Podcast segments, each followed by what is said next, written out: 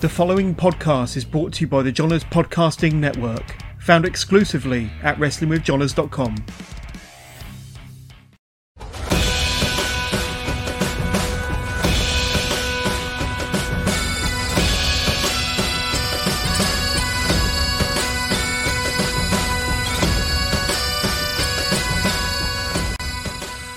welcome to the SWN podcast. I am your host, as always, Billy. Uh, I hit record and forgot my own intro. So, but I am joined this week on this edition of the show uh, by the Starlet Harlot. I've probably got that the wrong way around, but it is Che Monet himself. Welcome to the show. Hello, hello. Hi, everyone. It's me, Che Monet, and um, I came to slay on SWN, baby. Thanks for having me. Uh, that is the most fabulous intro that we've had so far from guests.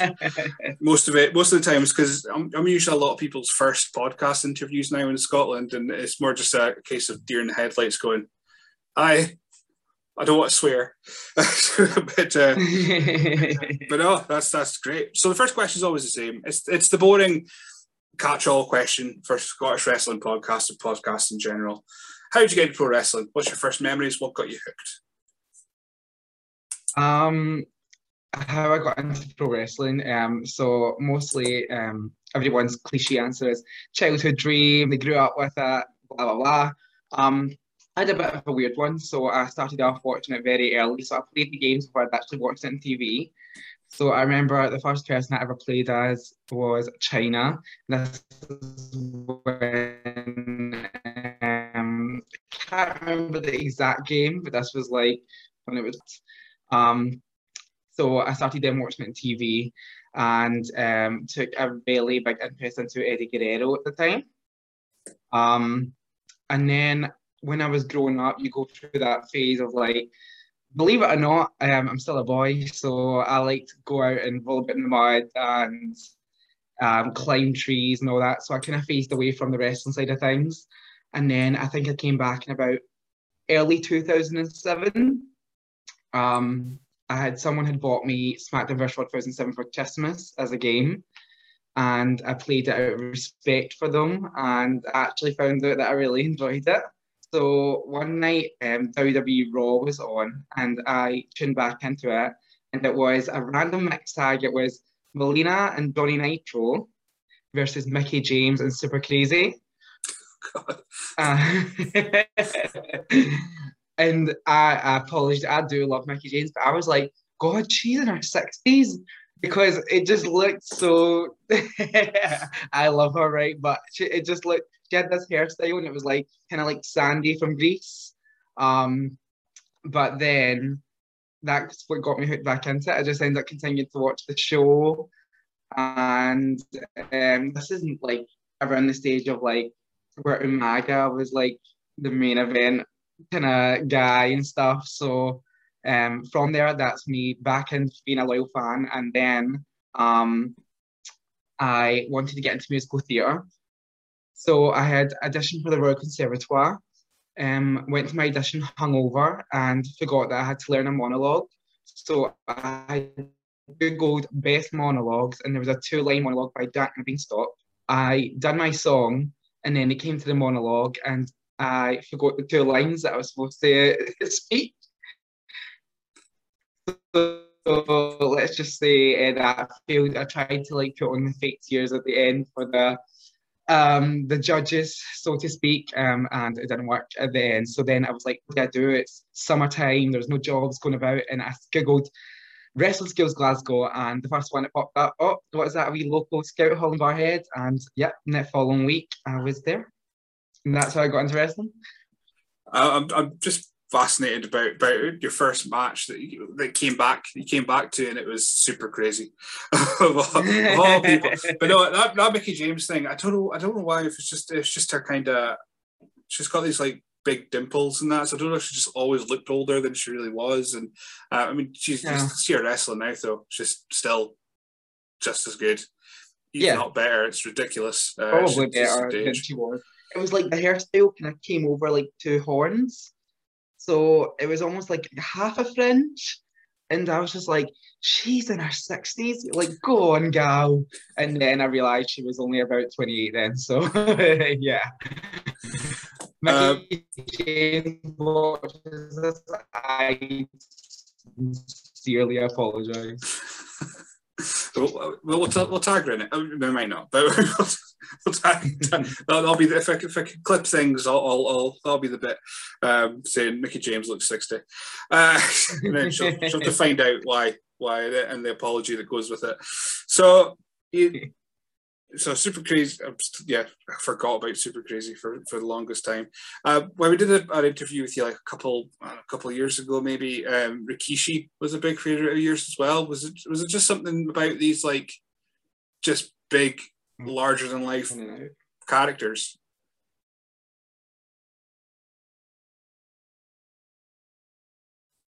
Hello, can you hear me? Yeah. Yeah, so you're completely froze there. Oh. So I missed, I heard Rikishi. oh, then... okay. Of all the things to hear. Uh, so, yeah, so I, I, was saying that um, we did an interview with you a, a couple of years back, and, and, you mentioned Rikishi being one of your early favorites, and then you've mentioned Umaga now. So, or back 2007. So, is there just something about these like big, larger than life characters that kind of caught your eye? Yeah, so it's um a lot of people look at physical aspect of wrestling, so the kill moves and stuff like that. Um, I tend to look at the theatrics of it, so I look at it as if it's like a pantomime. Um, who's standing out from the crowd? Who's doing something unique that's never been done? Whose looks are different from everyone else's and stuff like that. So when people like Rikishi was a big boy, um, so he immediately stood out from the pack. He's rubbing his booty and people's faces, like right away, if that's not going to make you watch, then what else would like and especially come on if, if everybody doesn't know um i am a gay man so i'm gonna watch this stuff. Uh yeah i mean yeah so so yeah it's finding all these unique characters and it seems to be yourself was also like carved into this unique character. Um but speaking about the theatrics thing, then, so is that always like you say you, you enjoy watching that, and you obviously did an audition as well. So was that always like your kind of goal was to do something in entertainment or theatre or just and just performing in front of a crowd in general? Um, you could see that. So um, I did want to do musical theatre for a long time. I had this big inspiration in my head. I was going to be 19 years old, living in New York, and I was going to be on Broadway, and blah blah blah. And clearly that did not work out because I'm still in Glasgow. So um, yeah, but um, it was more so. I'm a, I'm not a very physical type person, so um, wrestling combines the theatrics with the physical physicality, and you combine them in the one. So it gave me something to put my aggression towards and also be that theatrical person. Uh, so how was that first first couple of days of training then? Uh, was was a bit of a you, you said you like to, to run around, climb trees, roll in the mud. So was this kind of just just like that's a bit sore, but I'll get used to it, or was it like a reality check as soon as you, you hit the mat? Well, it'll be the mats because it was PPW. So you hit the mats for the first time. How, how was that? Um, to be honest, um, a lot of people after their first day say like, "I'm not going back. It's too sore" and stuff like that.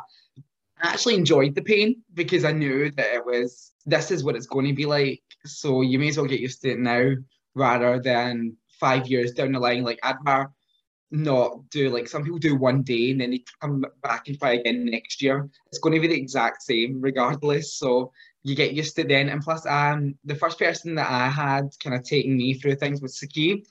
So when you have Sakib's face just sitting there at the side of you, you're going to smile regardless of you're taking a back bump or you're falling down face first, you're flipping. Um, because he just is one of these characteristic people that have one-liners. So like I would have just done like my first flip bump and I'd be like, is it good? And it, it, like, it would take him like a two minute delay and he'll be like, that's good. And I'd be like, anything else? Like, it's like, nah, it's good, bro. And then we would just move on. But um, lucky enough, um, when I was first starting out, I was quite an athletic um, child. Um, so the climbing trees and all that came in handy, of course. But um, nowadays, you ask me to do that, it's definitely not happening. My body is destroyed. But um, the first couple of times in training, hard going at first, but um, Sakib and it was Aaron Echo. Um, shout out to Echo Bible, um, who really turned me into like a star because a lot of people when they're doing their bumps and that in the first day, that's there they'll be there for several weeks and stuff. I had basically I don't want to toot my own horn, but I'd basically nailed the bumps and nailed the basics on the first week. Then my second weeks I was doing head scissors on people like Colvin and stuff. So yeah, I was thrown into the deep end fast. Absolutely. I mean, especially with the school you're at, like like I've established in many other interviews, there is just mats, mats, mats, and then you graduate to the ring, and that's where you kind of uh, go forward. But um, so to go from first week, uh, I've completed bumps. What's next, kind of thing. Uh, was there any bit in particular that you were just like, I can't get this? Was there was there any moment that you had that was just like, no, this isn't for me anymore? Or was that you just, um, just that attitude of just, nah, I'll, I'll keep going. I know this is going to be a sore, so I'm just going to push on through. Um. So I did have the mentality of like people don't understand as much of wrestling is physically challenging, it's mentally challenging because you have such high hopes for yourself, and when you're not meeting that goal or you can't do something, you almost defeat yourself and you tell yourself you can't do it. So it's like it's emotionally draining. Like you're ready to give up several times, like that door's there several times, and then um, even like when you're trying to balance when you're new in wrestling, you're trying to balance your um, work life outside of wrestling to training and getting in the ring and shows and stuff like that. Sometimes they can conflict, and it almost causes like a crash. So it's very it was a challenging year when I first started off. Um, my biggest challenge at first was tech, so a lot of technical stuff. Um, and it was just wee bits that can make it a tiny bit better. I used to have the fear of um, hurting people or being too stiff. Um, I'm not like that anymore. So whoever's in the ring may be ready, but um, yeah, that was probably my hardest point was trying to be a perfectionist when I didn't have to be. I mean, if you go in and your first week you're you're moved on to the next kind of stage, there is a party that can go. Oh well, I'll be WrestleMania next year. This is going to be fine. easy. Uh, but yeah, it's just find that little things because I mean, know yourself for seeing the the new wrestlers or that, or even some nowadays that have been along a lot longer than may, you may think that just don't put that intent behind their moves, and it just ruins everything because it, it becomes a, it, it goes from a wrestling match to this is fake fighting when you when you see that there's just that snap. It's the whole Triple H and tough enough. You just need a bit. You just need that snap to yeah. make it all better. And I'm saying this as a fat guy who's never wrestled. So yeah, no. Uh, my opinion can be taken with a with a grain of salt, I suppose, when it comes to it. um, but but no, there's been many a wrestler that I've reviewed, and I, I, there was one uh, that I just spoke about recently on another podcast that I called him. I said he had. I called him a fish because his hands flapped.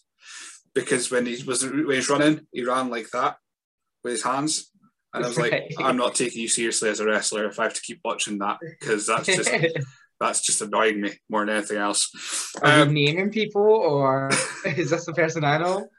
Uh, I don't know because he wrestled up in Northeast, so I don't think so. Oh, but, okay.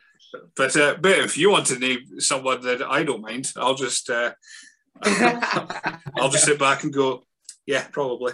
Because I mean, cause a lot of the, the guys, a lot of guys at your school came up to like rock and wrestle and things like that. So possibly I've seen them some point. Yeah, most um, likely one of them, two of them, all of them done it. But uh, so yeah, yeah, you're going to WrestleMania because you've you've nailed bumps the first week. You're doing head scissors the second week. Uh, your first match comes up. Did you think you were ready? And what part did you play in, in like creating your character? Was it always part of like your plan anyway? Was the character already there before you started? So if we're talking first match, um, sort of training match, um, there was no character. Um, it was a random tag match, I think it was. Um, it was like two big guys, me and another trainee called Megan. Um, and I remember that bitch slapped me so hard that time that my ear started ringing. And I literally just gave her like a shoot axe kick. Um, I was so annoyed. But um, the character was non-existent at this point. But the weird thing was is the character was always always non-existent. It came natural that I was like that. So it was just me times 10 that was happening. So like um when after the the match, um my coach at the time was like, uh, did you mean to do that? And I was like, mean to do what? And he was like, you were just acting like very flamboyant and out there and stuff. And I was like, oh no, not at all. And it was I was like, I contained it, like I thought I was doing something wrong. I was like, I can be different. And he was like, no, keep it because it worked for you. And then um, I got pulled to the side and had a chat about character and saying, would I be up for doing it? Um, at the first, my first instinct, I was like, I'll need to check in with my family and that because I'm like a mummy's boy and I wasn't even out as like my sexuality and all that to her yet. So I was so scared and protective of hurting her. And then um, once I realized like this could make me stand out from the pack, so I need to take this and grab it with the opportunity that I can. And I took it, I ran with it, adapted it, and I'm still adapting it till this day. But hey ho, it's got me places. So it's definitely working something. That, that was what I was about to ask. If you had come out by this point, because uh, it is a very, I mean, even back in the in the I don't know what the nucleus stage of, of your character, uh, it was it was very flamboyant and it was more of a case of it was it was very standoutish because of that. Um, but no, at this point you weren't you weren't out. It was just oh. you. Yeah, that is weird. It was like it's almost like a puzzle piece to sell together. Um, I didn't even invite my mum to anything to like my debut or nothing like that because I didn't want them to see it because I didn't want them to be disappointed. And it's an emotional roller coaster, but um, I always say to myself, I'm like, I'm a different person from what you see when I step through that curtain. So, so uh, at least into your, your family's mind at that point, you were like, no, that's just, just who I play. That's just my part. This is my role. And then afterwards, your your uh, shoot name that outside of outside of the ring between the uh, after the bells. Did you find? Did you find when? So when did you come out? Did you find that your character at that point, once you did, just became more you at that point? How how how did that work? Um, it was almost as if someone was telling me it was right, like it was meant to be. Because um, people who know me outside of wrestling know that I'm not someone who um, not very in your face. Um, I'm quite relaxed. I'm um, always on like a 10, so I'm very hyperactive on the go. But or I'm either the complete opposite and I'm like shut down mode. Um, but people who know me like I don't go out my way to celebrate like pride events and stuff like that. I don't do any of that. I probably should, but be, I do it because um, I don't look at myself as like an LGBTQ wrestler. I look at myself as a wrestler who so happens to like men. So I don't want any like um labels. I don't want any labels. I don't want to be put under one belt or segregate myself from anyone. I'm just as talented. I'm just as good. I'm just as manly as any other guy in the company. Um, so don't put me under one belt because it doesn't take away from it that I bring to the table. I mean, I suppose we, I mean, we won't, won't labour on it because, like I said, that, that's that's not that's not just 100. percent That's not your character. It's it's it's you crank up to 11. But yeah, I, I suppose you could easily uh, because it is is such a I suppose a rarity for for a male to be gay in Scotland wrestling anyway because there's there's quite a lot of uh, wrestlers in Scotland that are, of course, uh, lesbian or, or bisexual, and I am I am wading into a world that I don't know much about. So you might have to throw me a lifeline at some point. But uh, yeah, so it could you could easily kind of ride on that and just go, um, oh, I, I am the the the wrestler represents Pride, but no, you're you're going by no, I'm a wrestler who happens to to do this as well. So I like that. I like that attitude because yeah. it's it's it's really you could pigeonhole yourself and you've decided no no that's I'm, I'm out of pigeonhole and yeah I'm mixing up. Let's just move on because I'm I'm yeah. getting lost myself here. It's very much like you're on the right track. Though it's very much like I don't want to use it as a reason to cut corners. Mm-hmm. So like I don't want to be like, oh, I'm gay, so you should book me, and if not, then I'm going to be speaking out you or something like that. And and it's not like that. I want to be like, I'm wrestling because one, I deserve it. Two, I work my arse off. And three, this is my love for life. Like this is wrestling as my passion, and it's what I want to do. So take me off my talent, not my sexuality. Uh, uh yeah, so you, you don't want to be treated like the token or we've got someone who, who represents that, that community uh, on our show. You want to be yeah. like, no, I'm a wrestler. I'm going to be a good wrestler. Yeah. Speaking of wrestling, I think that's that's probably a good way just to to, to move back to the wrestling. Um, so I was picking up some some highlights of, of, things. I like to write my notes down and just go, oh, we'll speak about this. We'll speak about this and how you felt during that. Uh, one match, which I think is one of your particular favourites, was in 2018 uh, against BT Gunn. So at this point, you would have wrestled a lot of guys from the school uh, that you were at, maybe a little bit out of, I don't know how what timeline it was between that and the Drew Galloway Invitational, which we'll get to. What was like getting in the ring with BT Gunn? Because this is like a whole new ball game kind of thing. It's weird because BT Gunn and me would exchange words as in like hi and bye. After that match, it's almost as if like we connected on a different level and the conversation became more and more and more and more. And like nowadays, which we'll probably end up getting to anyway, but nowadays, I would message him like as if he's like someone else I've just little us next door, a friend walking in the street or something like that. So it's weird because he, when I started off, he was already a way up here. So he was very high up in the ladder. Um, so being told, because I wasn't supposed to be in that match, firstly. So here's the story: I was not supposed to be in that match. Another wrestler had pulled out the show, and they were like, "Well, you do it." And I was like, "Well, I have my stuff with me, yeah." And they're like, "Okay, you're on." And I remember being backstage, and it was my first time properly getting ready with like, because um, there was a lot of guys on it who were already up the ladder, established guys. So I was kind of like new, new blood. Um, so when I was on first, I believe, yep, first on the show, and um, where BT Gunn is a bad guy or a good guy, so whether he's a heel or a face, he is going to get some cheers no matter where he goes because he's one of the best in the UK.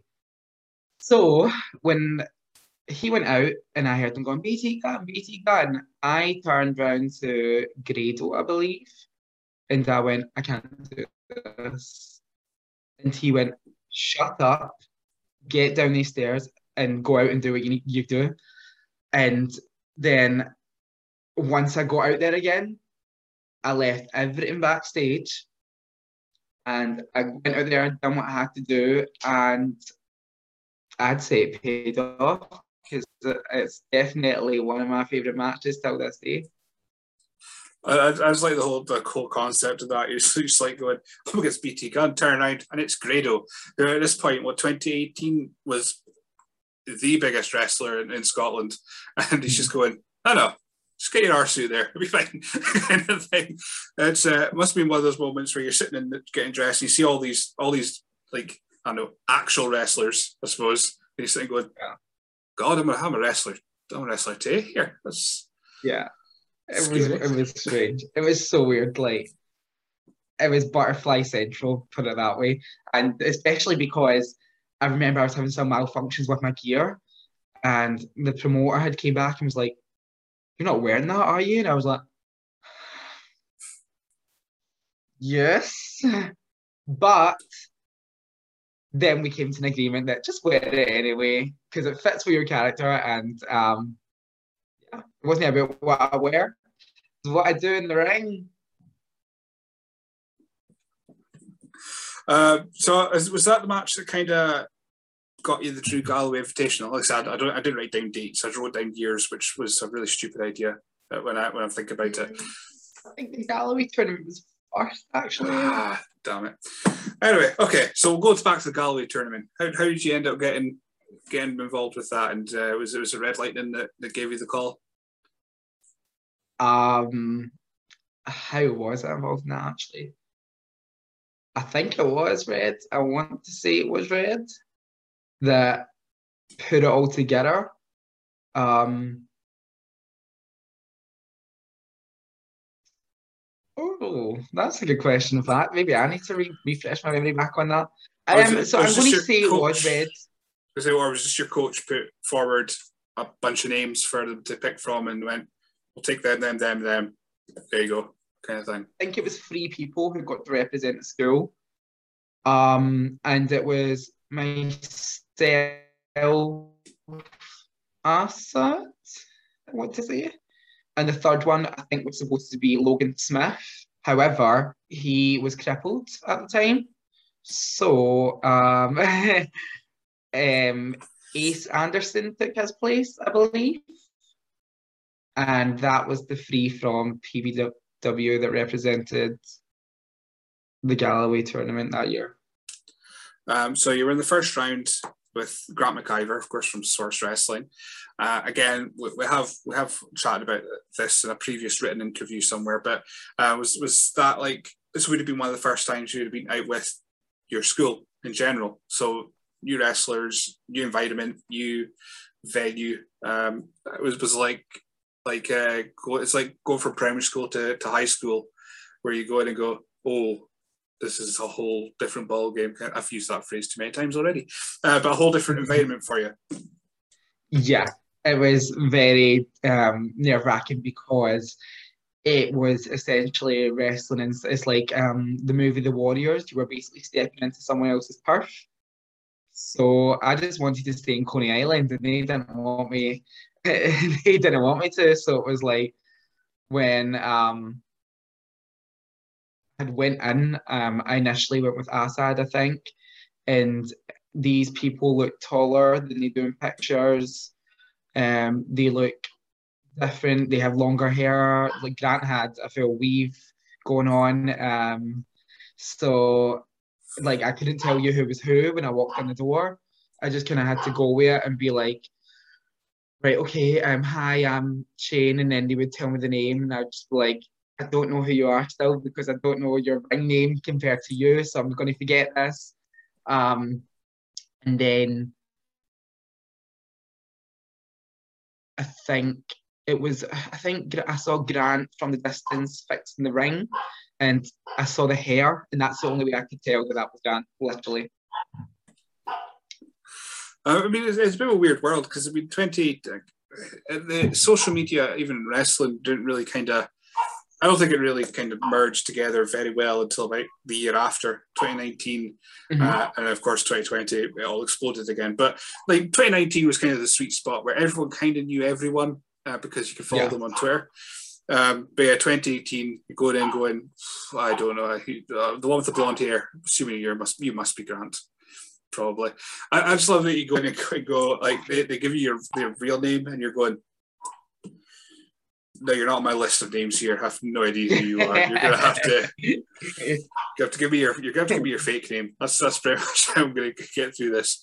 Um, it's weird because I've got like wrestlers admin on Facebook, but it's the real Facebook. So I'm looking at going, I have no idea who you are. I'm going to have to go through your profile here. Oh, okay, you're so and so. I've seen you. That's cool. Right. Okay.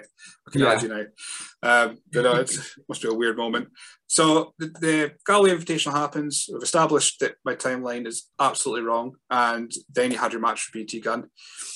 In 2018, I've got noted here that uh, you had your you had a, a big knee injury uh, that just happened. It Was just a, no the the the made it longer was a freak accident. But how did you know how your knee injury happened?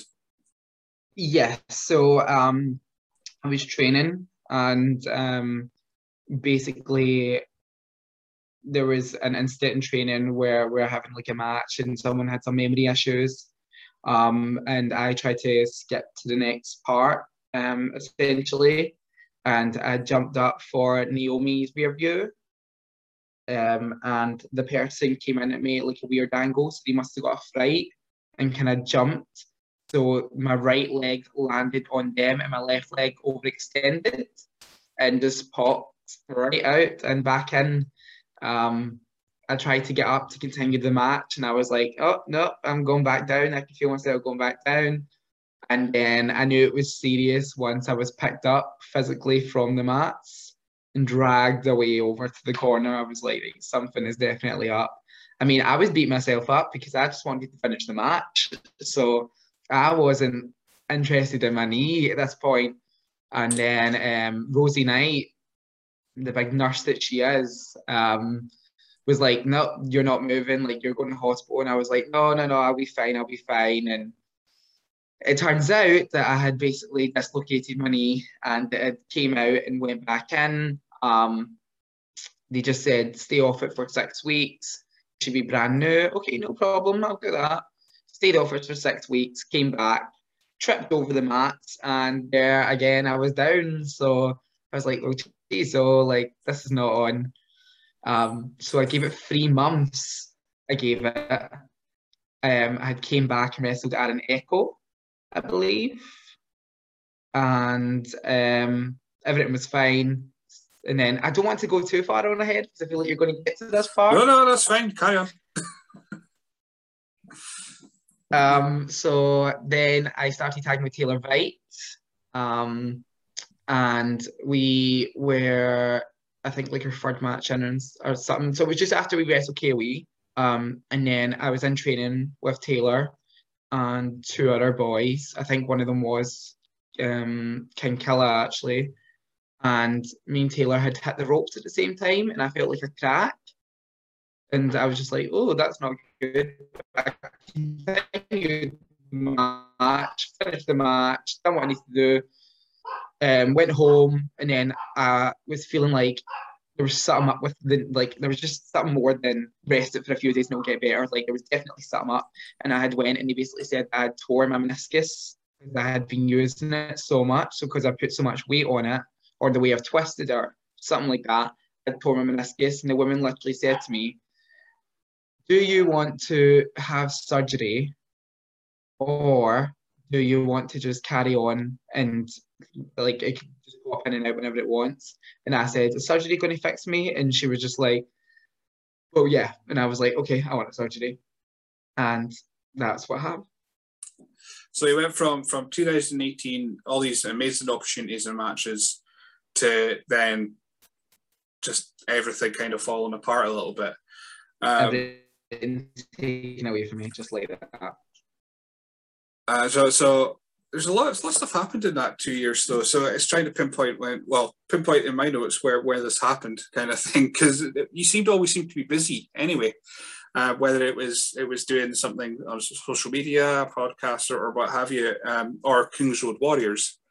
Uh, so it's just it must have just it was just in that kind of sweet spot in between. Right, I've done I've done all the stuff that I'm out there for, and then boom, that's all all gone. Because you never seem to be out of like like my awareness that you were there kind of thing you know and I'm, I'm fairly unfortunately because of what because of all this i'm fairly aware of everything that half goes on half aware of everything that goes on not always aware uh, but there, there's never a point where i thought oh they've been out for a long time you always seem to be there. I don't know how that Active, yeah. yeah. I just make sure I stay relevant and on people's minds. Um, I like to be visually seen, so um, I'll just kind of like. There's no point of um, when you're at such a high.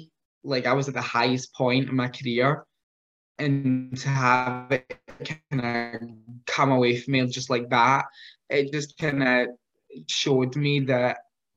How do I explain it?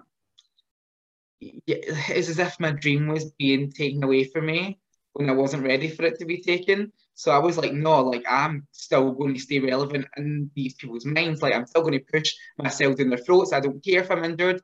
I'm still going to give you the shame express. Like so I had just done everything in my power to stay relevant, whether that was doing podcasts, whether that was doing Kings Road Warriors, whether that was commenting someone's posts or supporting someone.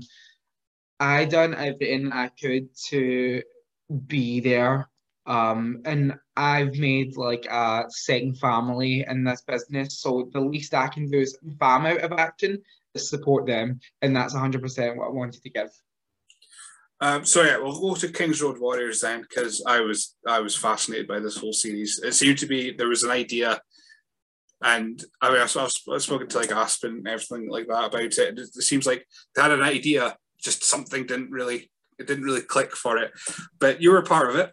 It was yourself, uh, Angel Hayes, and, and Ashley Vega, of course, as the as the uh, Warriors, and you were tasked to be the the hashtag serious wrestler. That's what you were being trained to be uh, which which offered hilarity. Uh, what, were your memories of Kings Road Warriors, and uh, particularly the, the quiz?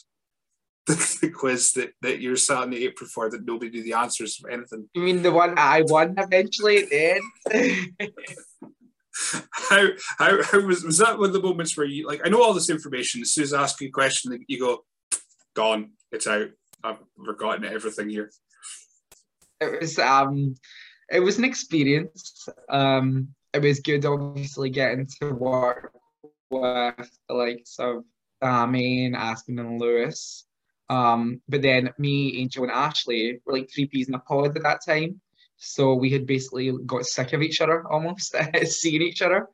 Um, so with the quiz, we weren't told anything of relevancy, what it was going to be about and stuff like that. It was just going to be off the top of Aspen's head. Um, and then it was like almost tie for tie with me and Ashley. I think Angel had basically was just um, scrapped at this point. She had like one point. So Angel was right at the zone, but she even admitted it. She was like, I don't know up to date with WWE, like I've lost this. Um, and then some of the questions were even before Angel was born. So um, she doesn't stand a chance. Um, I'm trying to think what was the last. So the, the moment I knew I was winning was when it was down to me and Ashley Vega, and the question was name all seven Nexus members. Yes, this is the one I was going to bring up. I was going to ask if you can. If you can name all of them. I can try. I can certainly try. Go for it. Heath Slater. Yeah. Husky Harris? No. He was in the new Nexus. Right, so tell me, don't tell me. So okay. Slater, Daniel Bryan. Yep. Justin Gabriel. Yep. Uh, Skip Sheffield. Yep. Wade Barrett to see him. Yep. Well, he didn't, but yep, that's it. So two more. Oh my god. Um. Mm. Oh, I'm trying to remember who they were. I've remembered them now. So cool. Yeah. So Darren Young. Yeah. So there's there's still two more left though. Because there was eight. Daniel Bryan got uh, booted out before the seven on seven Survivor Series match. So there's still two more. Oh, Darren Young. Um. oh God. Um. Mm. One's married to or was married to Jennifer Hudson. What? okay, I, could, I, I thought that would have helped. Uh, he's a lawyer. He was in a film with Halle Berry. Uh, well, I just tell you, he was a tag team champion with John Cena. It's not Percy. No, he was in next, uh, NXT as well, but no, uh, not Percy Watson. It was David Otunga. Oh David. and the last one, of course, which I think everyone forgot on the day, Michael Tarver. Who? poor, poor, Michael Tarver. He never gets remembered as being part of the Nexus. Is that Michael McGillicutty? No, that was the that was still the new Nexus as well. But no, it was it was Michael Tarver, big big black dude with the he had a had a skull But you know what? I, I like Michael Tarver. Very well. Justice for Tarver. Justice for Tarver. Um, so yeah, the, the next I, I, I forgot about the Nexus question until we started speaking about Kings Road Warriors. I was like, nah, I'm gonna need to to to get. So you, you got what was that? Uh, eight six. That's still pretty good. Go for that. I'd still be Ashley and Angel for this day. um, so yeah, the hashtag serious wrestler thing. So how, how was that then? Because of course your in-ring character is this flamboyant character, but outside the ring, it's not. So is it just more of a case of you were being more you but less you at the same time, trying to be the serious wrestler? Um, so at that time, it was very much my character was very family show orientated. Um, so it was very um comedy. It was very over the top. It was very um flamboyant. So the whole thing was Lewis was just like a shadow over my rainbow and he just wanted to come down on me. That came out wrong. He did not want to come down on me. He wanted to just ruin my parade. Um, so we were thought like let's bounce each other because Lewis is very like mm, and I'm very like hmm. So let's bounce that off one another and see what we can create. And um, believe it or not, we had no script, no intentions of what we do, and we went every single thing that we did, um, and just that's the way we played off each other. Uh, I still, I still revisit them sometimes just because, yeah, it, it, was it was some of it was so awkward, it was so amazing. Maybe I should go so watch them. I've not watched them in a long time. Oh, I, oh, I, I, was there as soon as they went up. Ten minutes later, I was watching them because, unfortunately, I'm, I'm I'm probably to the point of of maybe too big of a fan of Aspen Faith, and I'll just watch whatever he puts out. Phrasing. Uh, so yeah, so right, so that's that's that character. We've, we've spoken about that, uh, but now there's the rebirth. Oh, oh of course, um, your team. You did mention your team with Taylor Vite. That kind of just started going, and then of course the the injury reoccurred. Um, is there is there hopes for beauty in the brains once uh, once everything kind of gets back to normal?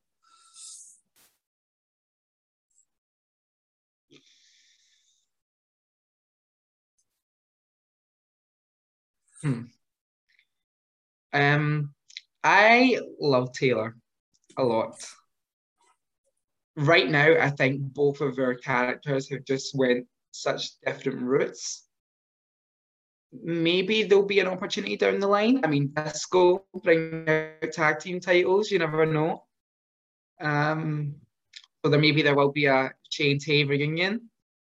Um, but at the moment, I remember actually having a conversation with him before um, I had went in for surgery and had basically said to him like, don't wait on me. Like you do what you need to do as a solo wrestler. You're a solo wrestler now. So you do what you need to do and don't wait on me. And he was like having a joke, and he's like, "I ride your coattails." but at the end of the day, I can't be more happy because this is a person that I thought I was getting a one-off tag team match with, and I have generally walked out with like a brother in brother in arms where I can like go to him with everything. I mean, I didn't get invited to his wedding, However, uh, um, doesn't change a thing. Um, I just have mad love for him, and I wish him all the best in the future because he's going to be a star. Uh, so, of course, just before, uh, I mean, during it was during COVID that this this uh, new character, this evolution arrived, or was it just during? Uh, because you know, 2020 is one of those years where I have no idea what happened. I, I, I was sent home from work in the March, and somehow I'm still in this tiny room, uh, speaking to people over Zoom. Uh, so yeah, so what made you decide to shed the old name and even the character a little bit, and kind of evolve into Shaman so the name change has been um, sort of something I wanted to do for a long, long time. Um, due to if anybody knows the nature of my previous name, do not Google search it. You'll be in for a shock. Um, so the name change has something that is very much like I wanted something to be more unique.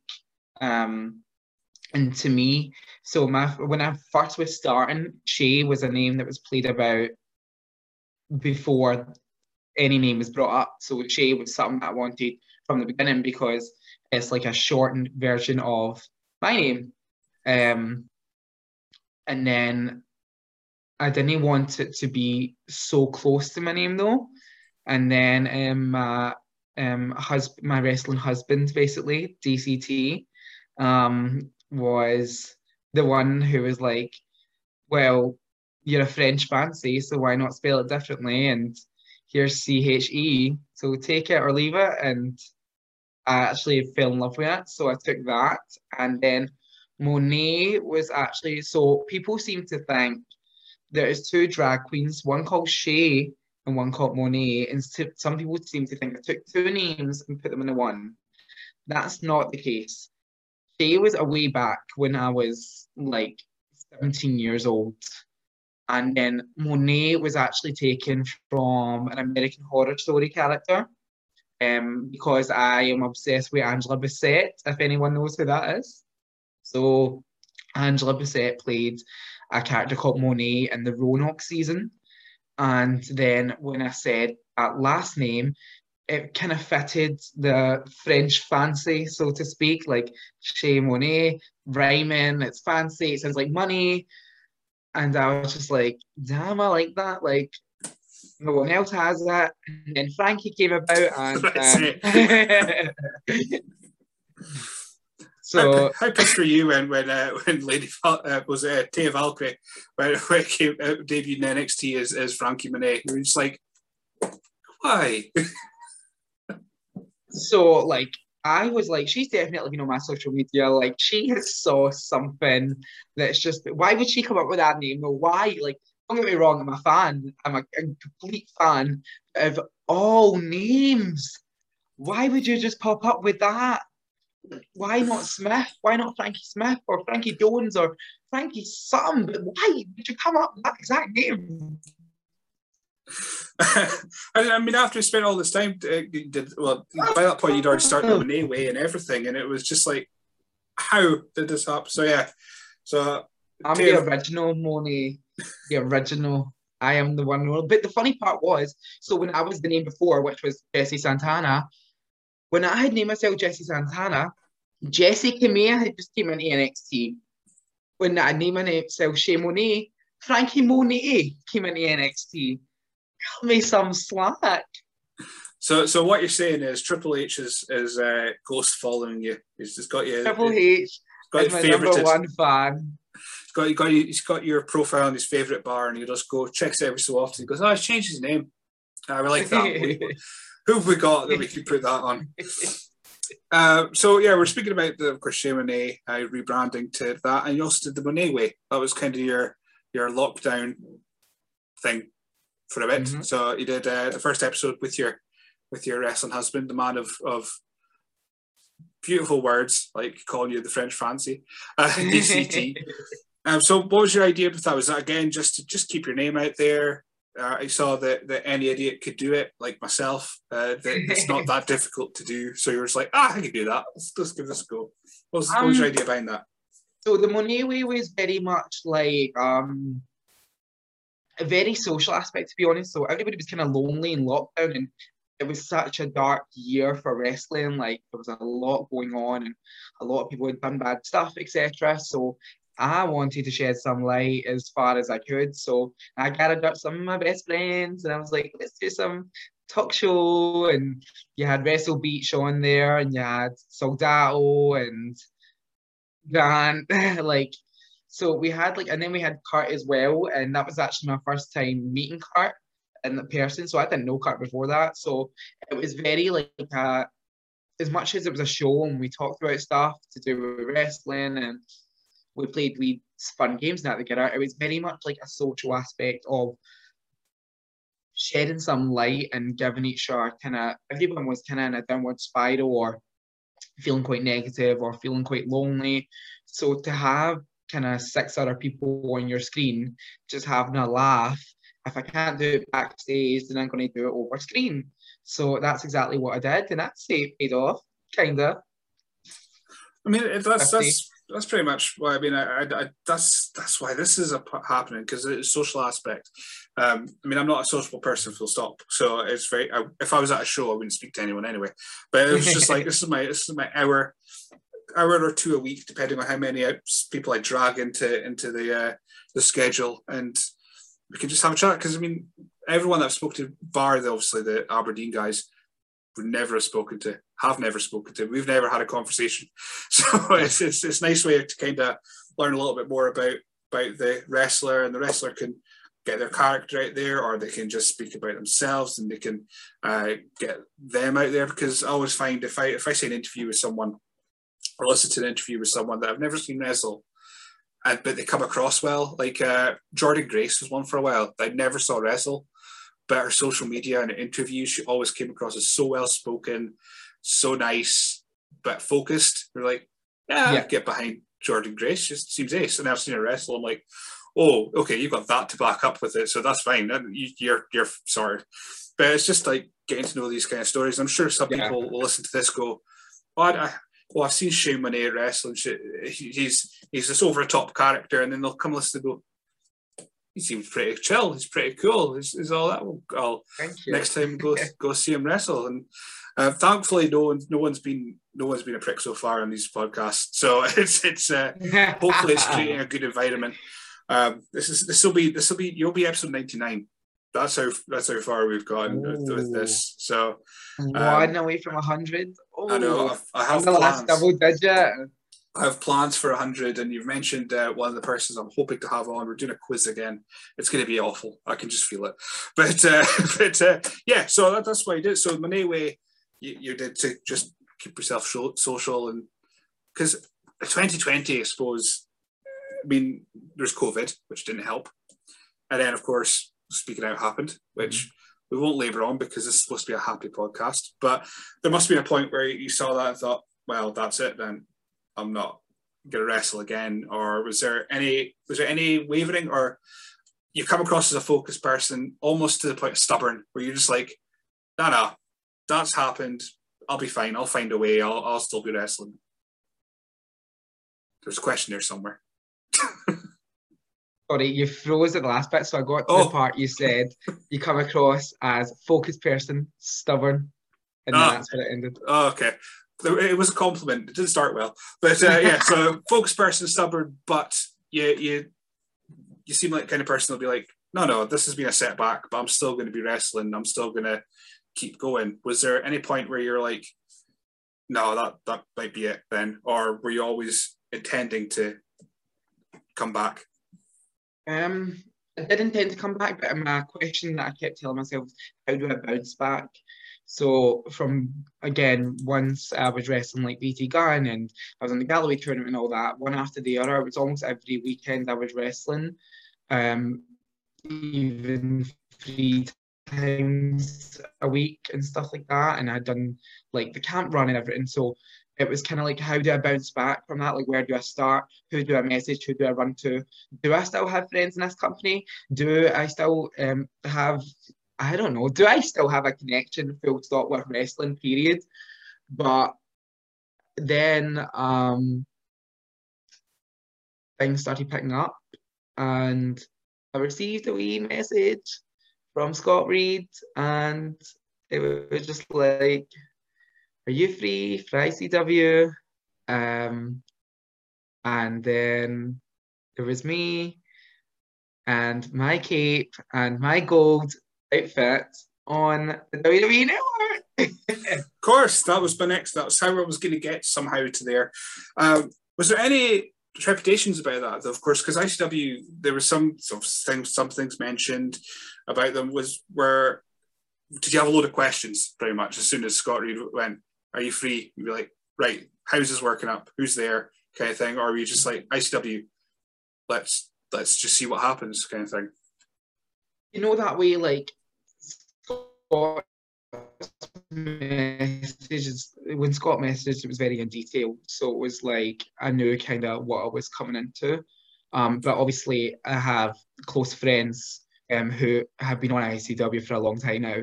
Um, DCT, Angel Hayes, Molly Spartan. So I kind of know the ins and outs anyway.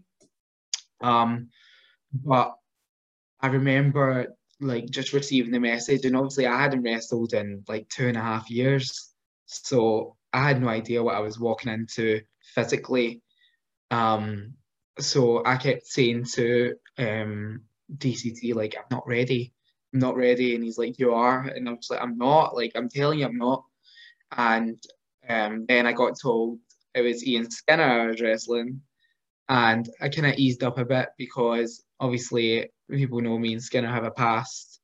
Um, we've known each other for a long time. We've worked with each other a long time, like multiple times, but we've never really gotten the opportunity on a show to work with each other. Um, so I remember turning up on the day as a nervous wreck, and um, I was basically like the last one on. So that was additional pressure because people, these people had been, the people I was around had been doing it for more than once, more than twice, whereas I was basically, again, the new blood and the ICW locker room. So once I had got there and I had felt the lights and I got to sort of experience my entrance and stuff like that. And don't get me wrong, like the support that I was getting backstage was amazing. Um, but they allowed me to do what I felt comfortable doing in my entrance. And then they added like bits that can improve it. And honestly, um, if no one has saw my ICW entrance, it is potentially one of my favorite thing ever in wrestling to do. For the simple fact, I feel so confident doing it and it is very much it separates from basically what you were saying about Kings Road Warriors. Hashtag serious wrestler, as much as he's still very much like full of the theatrics, and I'm still very glam and flamboyant. I would say there's a style to my wrestling now that kind of shows that I belong in with these ICW guys just as much as everybody else. And when the when the match went out, how how often did you send the link over uh, to anyone from for like like I'm on the I'm on the WWE network. I just kind of keep sponsoring it by taking like I didn't send anyone it directly. I don't think I just kind of kept putting up clips or taking screen recordings and stuff, and maybe I'll send it to like some of my friends and be like, "Oh look, look at this." But I was kind of lost for. It sounds really cliche, but after that, I was kind of lost for words because there was me a month ago thinking I would never be wrestling potentially again, to then being put on one of the biggest um, companies, if not the biggest in the UK, and getting such positive reviews, and then finding out that I am technically the first ever gay wrestler to portray an on-screen gay character and persona on the WWE network. So, oh, historic, historic. And uh, I suppose, I mean, I've I haven't typed it, but I was assuming when assuming once you start typing your name, it'll be like yourself, then Chyna, and stuff like that. So it's still kind of mind blowing to think that people can search your name, and it comes up with all these legends that that you watched and admired, and it's it's just yeah, it's, it's just it's just fascinating, and it's just uh, it's a weird time in in the world. When, when you can yeah. you can turn on the TV and you can see watch Raw and there's Nikki Cross and there's Fight sorry Doudrop, um, Drew McIntyre. And then go oh, I'll go check out the network. And there's Che Monet and there's DCT and there's all these folk that you you've seen wrestle locally. And it's just um, it just shows the world has kind of went from this humongous gulf to no, everything could just through your screen now, and there's there's yeah. there's no limits to where you could be. You could be, like I say, well, like we joked right about the start, one week of wrestling, you could have been at WrestleMania. That's not that's not out of the question now, kind of thing. Yeah, you, you could you could be there. So it's amazing. It's just so it's it's still surreal almost. It's I, I still don't believe it when I see it sometimes. And um, so far, my ICW journey has been quite a weird one. But it's just like, um, I don't know. I feel like I'm at such, I feel like I'm finally at the point where I know who I am as a wrestler now. And I'm ready to kind of showcase that all kind of across and stuff like that. And as much as I said earlier, like I'm a wrestler so happens to like men. I'm no LGBTQ wrestler stuff like that. But when I was told about um, that kind of historic moment, so to speak, it was um, I don't know if you've heard of him, um, Priscilla, Queen of the Ring. Don't know if you might know him. I've, I've heard I've heard of, of yeah. them, yeah. So it was them that reached out to me and was like, like, babe, you made history. And I was like, what? And then when they had broke it down for me, I was like, hold on, I'm a way to tweet this as if I recognised it. Like, so, um, yeah, that's a big deal. It's a bigger deal than I thought it was at the time. I was, it was like half loving at night. I was tired. I was like, what are you talking about? Um, and then once I thought I it was broken down, I was like, right, now I need to push for more ICW just so I can on more. I'm not a one hit wonder. I need to keep going. Get me on that thumbnail. I want to be literally get me on that thumbnail right now. Um, so you mentioned the, the camps. Um, so we've got a couple of a couple of ridiculous questions that I'll ask in a minute. But the camps, uh, what was was a couple of favorite moments that you had working them because they're they're a bit of a different animal than just your regular run of the mill show with wrestling fans. Um, I'm assuming by that pause, there's none you can tell they're clean. so um, number one, number one moment, um, Ravi Davy, of course. Ravi Davy is my number one moment. Um, I'm trying to think. I guess it was kind of like it was good to bond with people. Um, I definitely have stories that so I hated the camps when I was there. I'm not gonna lie. Like I only done like the week away from home, and the rest of them I was like just overnight or something like that. So it wasn't as bad.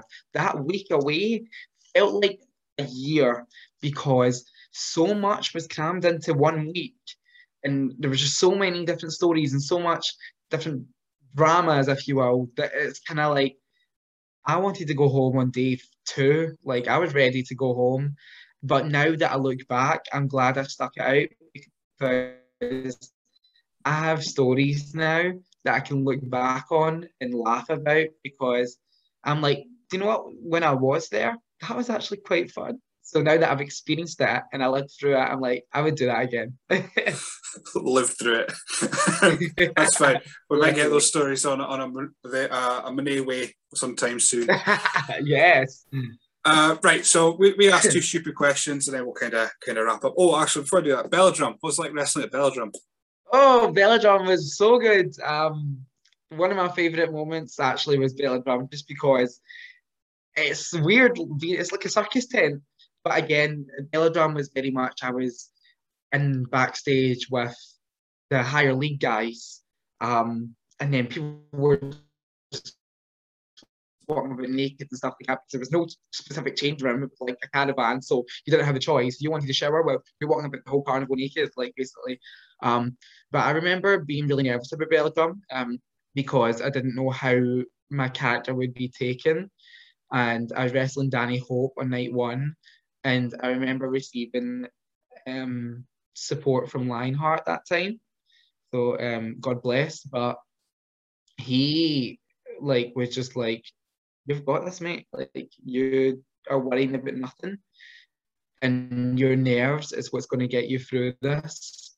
Um, and so kind of that's where I, I noticed that I could like it doesn't matter if I'm gay or whatever. I fit in with these guys and it doesn't matter how much I have in common with them or how much I don't know we don't have in common, but like uh, we all share the same love for the same business. So that moment was when I knew that this was kind of like where I had to be. Yeah, so that was the moment you realised that you're not you're not a gay wrestler, you're just a wrestler, and that was Yeah, that's like, how everyone I'm else here. saw you as.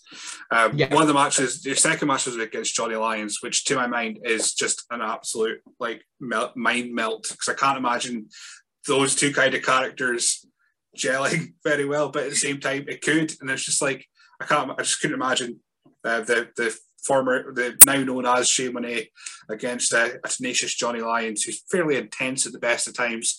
Just yeah, it's a match that It I was wish I saw. weird. It was weird. I remember I fell through the ring in that match. There was basically something had moved under the ring, and when I stepped up, like my leg basically went through it, and I was like, and I remember like just saying to the ref, I was like, I am avoiding that side at all costs. Um, and then I kind of tried to direct Johnny to go over to that side to see if he would fall through, but it didn't really work out as planned. Um, but I remember there was like he had like he must have had like some sort of fan club or something that had came down from somewhere to support him. There was two people in the corner, and if he had spoke about my wedgie one more time, I was just going to shoot, get up, and slap the shit out of them. Yes, you've used your one swear word right at the end. Boom. because they kept going, fix his wedgie, Donny, fix his wedgie. And I was just like, you're clearly looking to see that. So I put on a show for them all. Uh, I, I, I don't think I can top that as a, as a particular story to end it. So we ask our two questions. One, the first one is, what's your favorite dinosaur? Pterodactyl.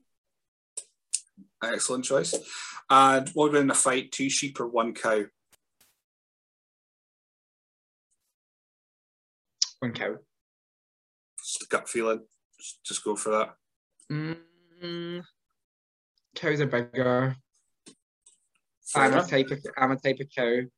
Um, I mean, I've, I've never specified what I, I say two sheep versus one cow, and that's the that's the question. Nobody's actually went. I'm a cow. I could take on two sheep. I am a cow and I can take on two sheep. So yes, I wear the sheep fur. That's what I'll do. I don't actually wear fur just in case. Animal lovers and stuff out there might come for me. So yeah. I think you're fine with sheep. It's it's wool. Everything's made of wool, kind of. So I mean, I'm sure you are right with with uh, sheep fur. So um, anyway, yeah. So I've, I've kept you long enough. I've got to the point where we were worried, worried about your lighting right at the start, and now that everything's kind of went behind you, and you're you're just you're glowing now in, in this in the screen. But um, That dark cloud of being a serious wrestler coming over me. I was, I was about to say something that's probably not going to go well, so well, I'll just I'll just stop myself. But uh, yeah, so where can people find you on social media? So you can find me on all social media platforms. So my Facebook is Che Monet. My Instagram page is underscore Che Monet underscore, and that's all in the one, all lowercase. And my Twitter handle is Che Monet UK. You can find me all across those platforms, the Starlet Harlot, and follow me. Perfect. Thank you very much for joining me.